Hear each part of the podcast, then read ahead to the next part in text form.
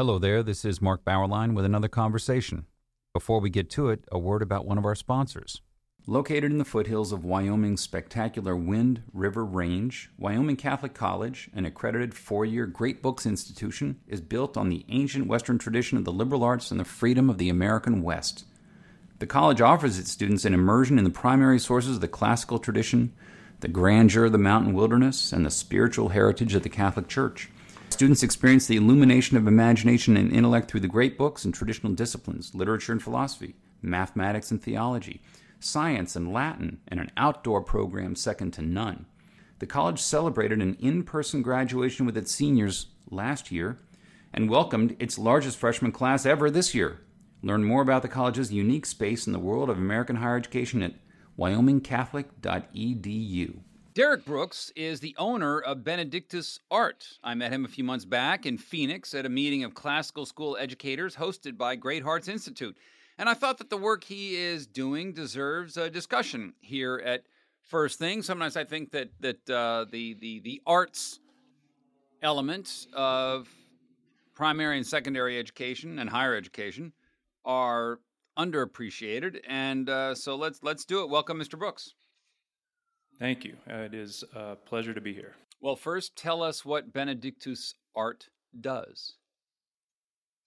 Primarily, um, we offer museum quality fine art photo reproductions of the great works of the great masterpieces, particularly of the Western canon, to classical and Catholic education schools.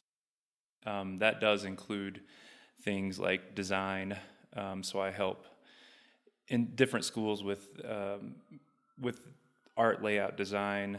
Um, I restore the works, digitally restore the works themselves, um, as well as helping heads of school or whoever's in charge of the project kind of craft their vision. So they come to me saying, "We want art in our schools where we want to beautify our space. And i say well let's have a conversation about that because i want to understand the aim. Yeah. So what are you attempting to do? And then and sometimes they have a fairly well developed vision and sometimes they don't. Um, and i help them craft that one way or the other to accomplish uh, the ends for which they're putting the art on the walls. When, when did you start? When did benedictus start begin uh, I would technically in 2016, but it didn't really get underway until uh, 2020. Um, I didn't recognize a need yeah.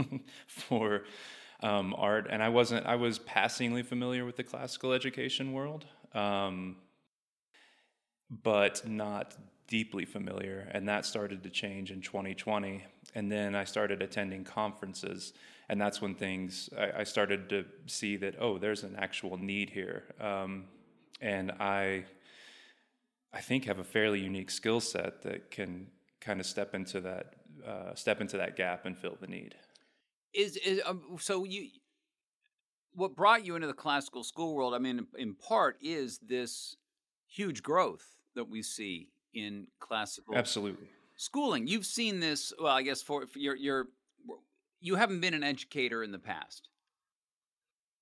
No, no, no. I'm actually a, a spiritual director by training. Okay. So, but but you so you see this from the outside. Are you surprised at this uh, explosion of classical education? I mean, I know it's off of a small a small base, but the growth is significant, especially at a mm-hmm. time when you know public schools are are, are losing enrollment. does the does the growth uh, surprise you? Not at all. And given uh, you know given what's happening in the culture at large no, this is a natural, uh, I would say either a reaction or response. You know, reaction tends to have a more negative connotation, response a more positive connotation um, to what's happening in, in the culture at large. People, and, and I think, you know, I think it's been noted many times that COVID had a revelatory effect.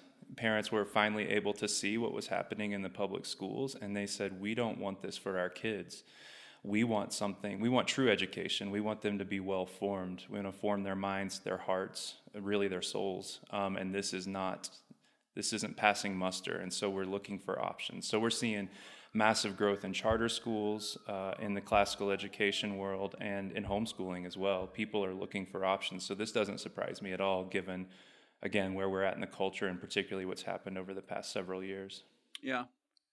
You, you know, I, I want to come back to that, but let me mention something that is on your website where you state that we exist in a time where the quote, merely pretty is often hmm. mistaken mm. for the genuinely beautiful. So there you're not you're not defining yourself against the the vulgarity and obscenity that is is so often throughout the culture and often in the in the schools as well. But here the opposition is to the merely pretty. What do you mean by that distinction? And maybe maybe give us a, a few examples of of what might be merely pretty, and that we've yeah. got to understand the difference between sort of the nicely pleasing, but then the masterpieces, a whole other level. Right.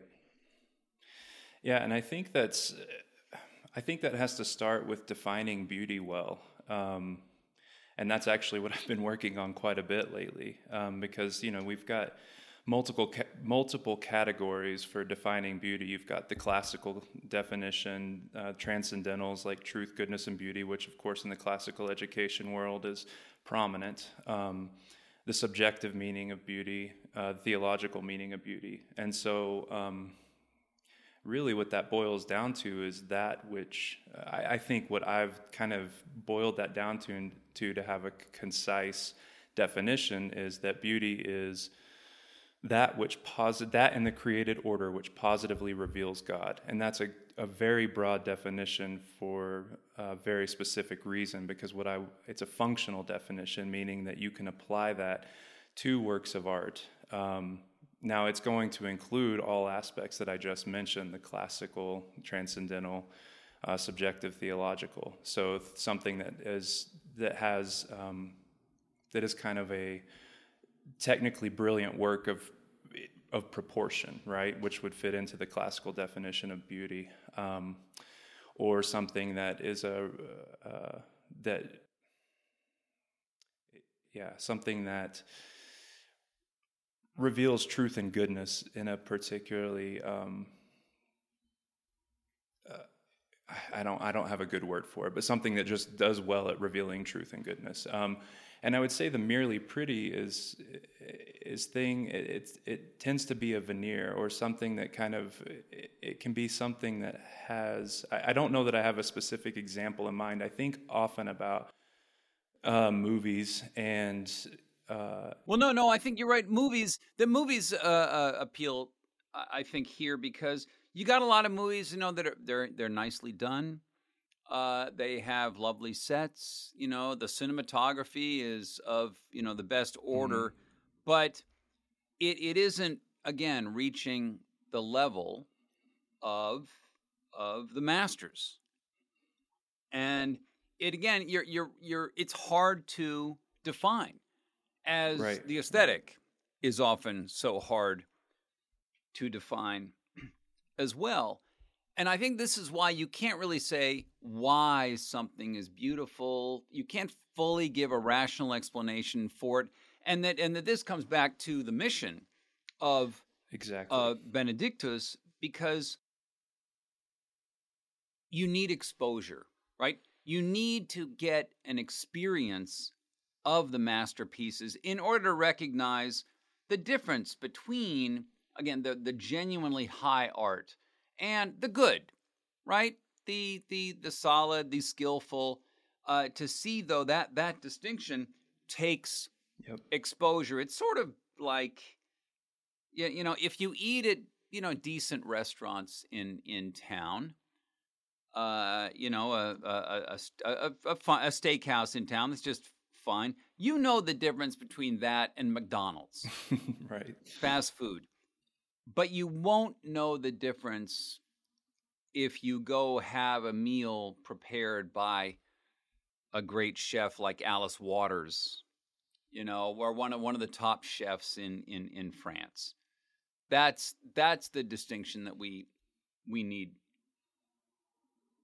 that you have to show, right? You've got to show them the great works and that's why that's your job. Yes, right. Absolutely. I'm putting you're putting the masterpieces in there so that kids see them all the time, and putting them in there at at high quality because you know you go back to Marshall McLuhan and understanding media and his whole we've heard it over and over the medium is the message and you actually obscure the masterpiece if it's if it's a lower quality uh, representation of it. So it has to be a high quality representation otherwise the beauty is again obscured. It's it's missed. Um, so the content's there but the presentation is off. And so uh, you can't actually the you can't actually really see you can't experience the the fullness of the beauty. Now i'm not saying that what i do um, obviously to be in front of the work itself is really the ideal um, because then you can see with uh, incredible clarity the the brushstrokes. You can see the technical expertise but you can also I, I think again going back to what you said about um, you can't really put a why to it. It's hard to beauty is hard to describe in part because it beauty is you know to and of course this needs nuance but beauty is god. Like god is beauty. And not to and i think that any i think that intuitively makes sense but um, like i said it sometimes requires nuance because it's not putting a my definition of beauty on god but that god is beauty himself and therefore um, but yeah so if you if you stand in front of a, a work of art and you're in that uh, you're you're in the immediate presence of it. It's it's something that can't really be described. It's of the ineffable. And so I'm you know my hope is that when students stand in front of these works of art in in schools, um, this and as we recontextualize this art, you know, move it from the museums back into a place uh, where it's actually meant to do something different than it typically is meant to do in a museum. That that will awaken. It will stir the fires of desire in their own heart and draw them, uh, really draw them towards God. Let's pause for a moment to ask if you are looking for a Catholic university where the greatest works of Western and Catholic tradition are the foundation for learning, all in an environment that is faithful to the magisterium. That's the University of Dallas in Irving, Texas. Recommended by the Cardinal Newman Society, the university offers an exceptional liberal arts education with undergraduate and graduate programs in arts and sciences, business, and ministry, as well as a campus in Rome, Italy all of them preserving the wisdom of the past while preparing students for world changing futures. Academically excellent, always faithful. Apply today at udallas.edu. I would emphasize what, what you said at the beginning about the mission of, of Benedictus, and that is to provide museum quality correct uh, reproductions of these works. This isn't just photograph, uh, a print, you know, to hang to hang on the wall, which is nice but we you're you're talking about uh, super super high high fidelity reproductions of of these works uh, for for kids to to experience. and people notice that instantly right? Instantly. that is that has been my experience. As i you know when i first started going to these conferences i thought you know maybe a couple of people will show up to the booth um, and what ended up happening was that I was swarmed. People would come back the next day saying, I wanted to talk to you yesterday, but there were so many people around that I just thought, I don't have time right now. I'll come back tomorrow and, and try them again. And, yeah. and yeah, so that's been my experience for sure. Yeah. And, and, and on the, on the issue of the difficulty of defining, of expressing, I mean, you know, Kant recognized this. He did the critique of pure reason, the first critique, mm-hmm. as it's called, and that is about cognition how things become intelligible to us. And then he did the critique of practical reason, which is on, on ethical uh, issues, moral reasoning. And then he realized there's a whole other form of experience here, mm-hmm. and that is the aesthetic. That's the, the third critique, the critique of judgment that does not operate on fully explicable cognitive grounds. And that, again, so how do we how do we cultivate taste? By having people taste it. Yeah. Taste this. And and you begin, you know, you know, it, it's like it's like uh, with wine. You you you develop your nose by tasting the superior things. And it's not a matter of then putting down the, you know, the second rate. The second rate isn't so bad. Mm-hmm. You know, the fifth rate is is bad, but you learn these gradations in in experience and that that's part of your your taste and we have to build that among young people because so much of their taste is cultivated by garbage you are by uh, junk uh, you preaching to the choir. Absolutely, it is. Um, it and that and that's yeah. and that's actually I'm leading uh, several different uh, three different conferences this summer. Um, Central Consortium of Classical Educators out in Arkansas and um, the Society of Classical Learning in Dallas, and then Institute of Catholic Liberal Education, in, which is in Pittsburgh this year. At these three different yeah. conferences, I'm leading talks on art and prayer. Um, good, good. I'll, so, I'll be there in Pittsburgh. So uh, oh, great. I'll, we will. I'll, I'll come. I'll, sit, I'll I'll be sitting in the back for your for your presentation. So yeah. let me mention another description on the web page adds this factor: the encounter, and you mentioned it, the mm-hmm. encounter mm-hmm. with God which you say may be facilitated by, quote, the contemplation of true beauty. Uh, does this lead to a heavy focus at Benedictus on relig- explicitly religious art? I, I, hmm, I wouldn't say it's a heavy focus. I would say it's probably somewhat weighted in that direction, but it's really yeah. just on the beautiful because I don't think something has to be explicitly religious in subject matter in order to be obviously in order to be beautiful and therefore yeah. worthy of contemplation. You know I, I, would say that in in fact I, I, let me pull something up here real quick. Um, i've been working on this this morning. Um, you know I, um, so we're, we're, we're going to get into some of the projects that that you're doing but go ahead go ahead. Yeah yeah. So i wanted to just talk about um, in reference to to c- contemplating true beauty that when we're talking about the beautiful, um, there we need to distinguish between well, we need to we need to know what beauty is, like we were talking about earlier, and that there are works of art. And I think I'm not trying to redefine art because it's a very broad category in this day and age. But there are works of art that are expressions of generative and creative genius, um, and thereby function to shine a light on truths of reality. Um, and they help us see, and they can they help us see, and they can serve as windows to encounter with God, right?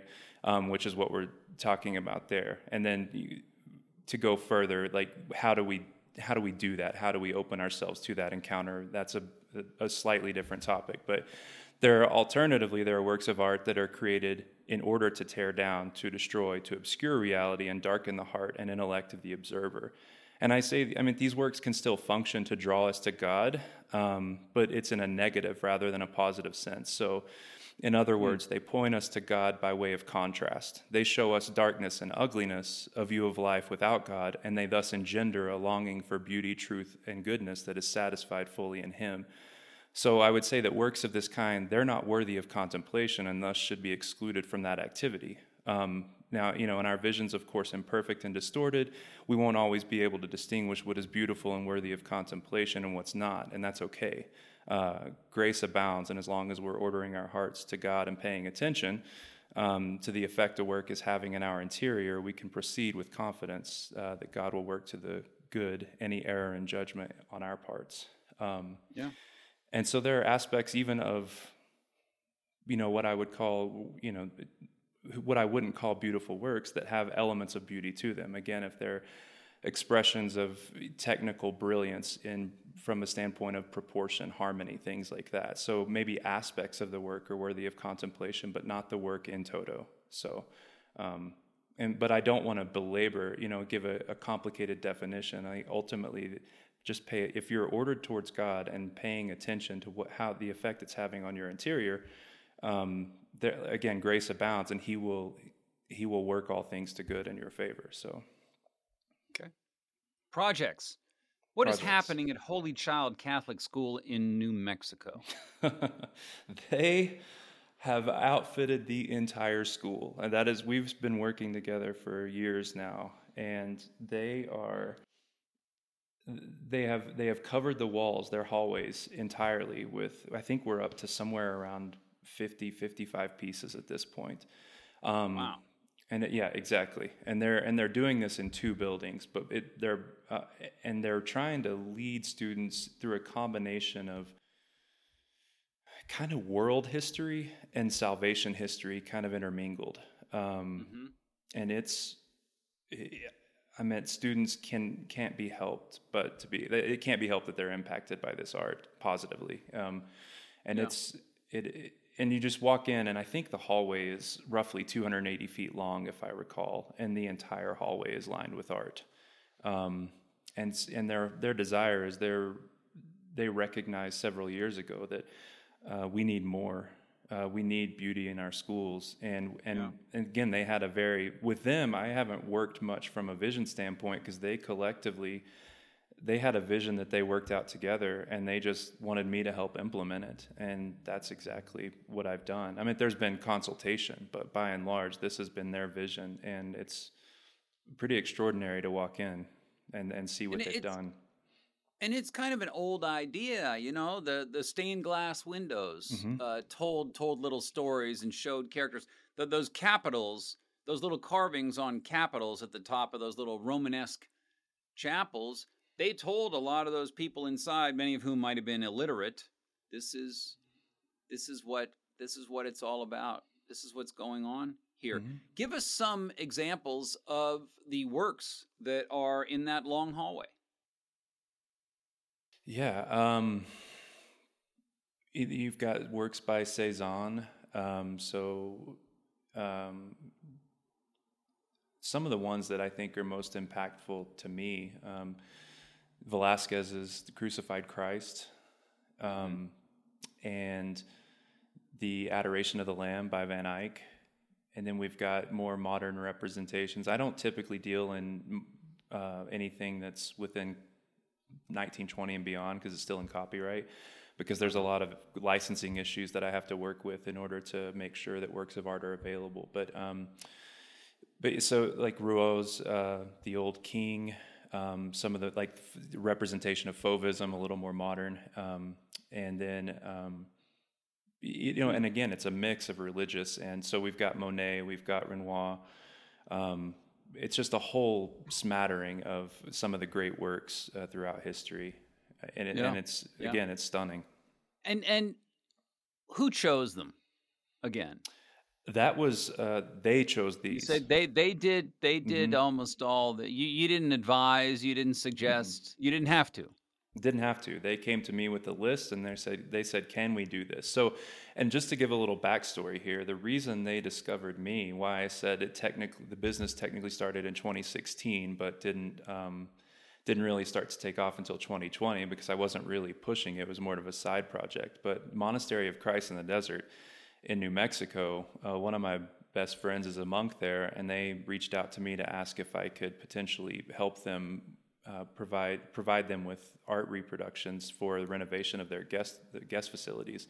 And I said, you know, kind of a shrug of the shoulders, yeah, well, we'll give it a go. And it turned out beautifully. And so that that's how a few years later, uh, one of the parents associated with Holy Child, who's their um, their IT like volunteer IT guy he saw the works there and he's like this is what we've been looking for. And then they hmm. reached out and again they've they've been developing their vision collectively uh, their art teacher the principal uh, him and a couple of other folks have been working together to kind of develop the works that they wanted. And then they say is this possible? And i say yes or no. Um, and then they have I, I always tell them i tell people like you need to come up with alternatives just in case because some museums in the world are very possessive of their works and others are very open and yeah. sometimes licensing isn't possible. Um, mm. So, what about uh, another one? Holy Trinity School in Minnesota. What's going yeah, on there? That um,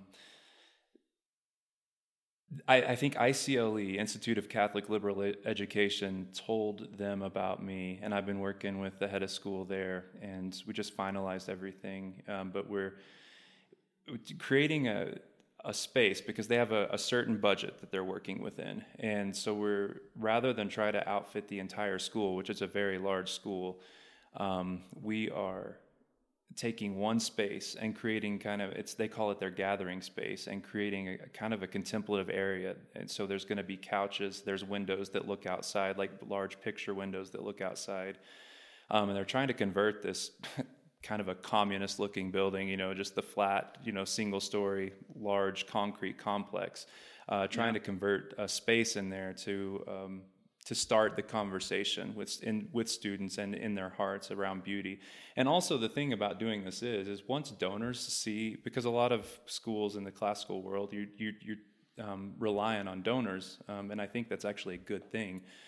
Um, it creates a community. But once donors actually see the space, you can actually start to raise money uh, based on what there's. Because again, like we were talking about earlier, once you experience it, then oh, I see now. You can't tell somebody about this; they need to see it. Yeah. Um, but yeah, so just again creating a, a contemplative space for students to um, begin to experience this art, and also to, uh, like we were talking about earlier, at least passively uh, encounter God. How does a school approach you?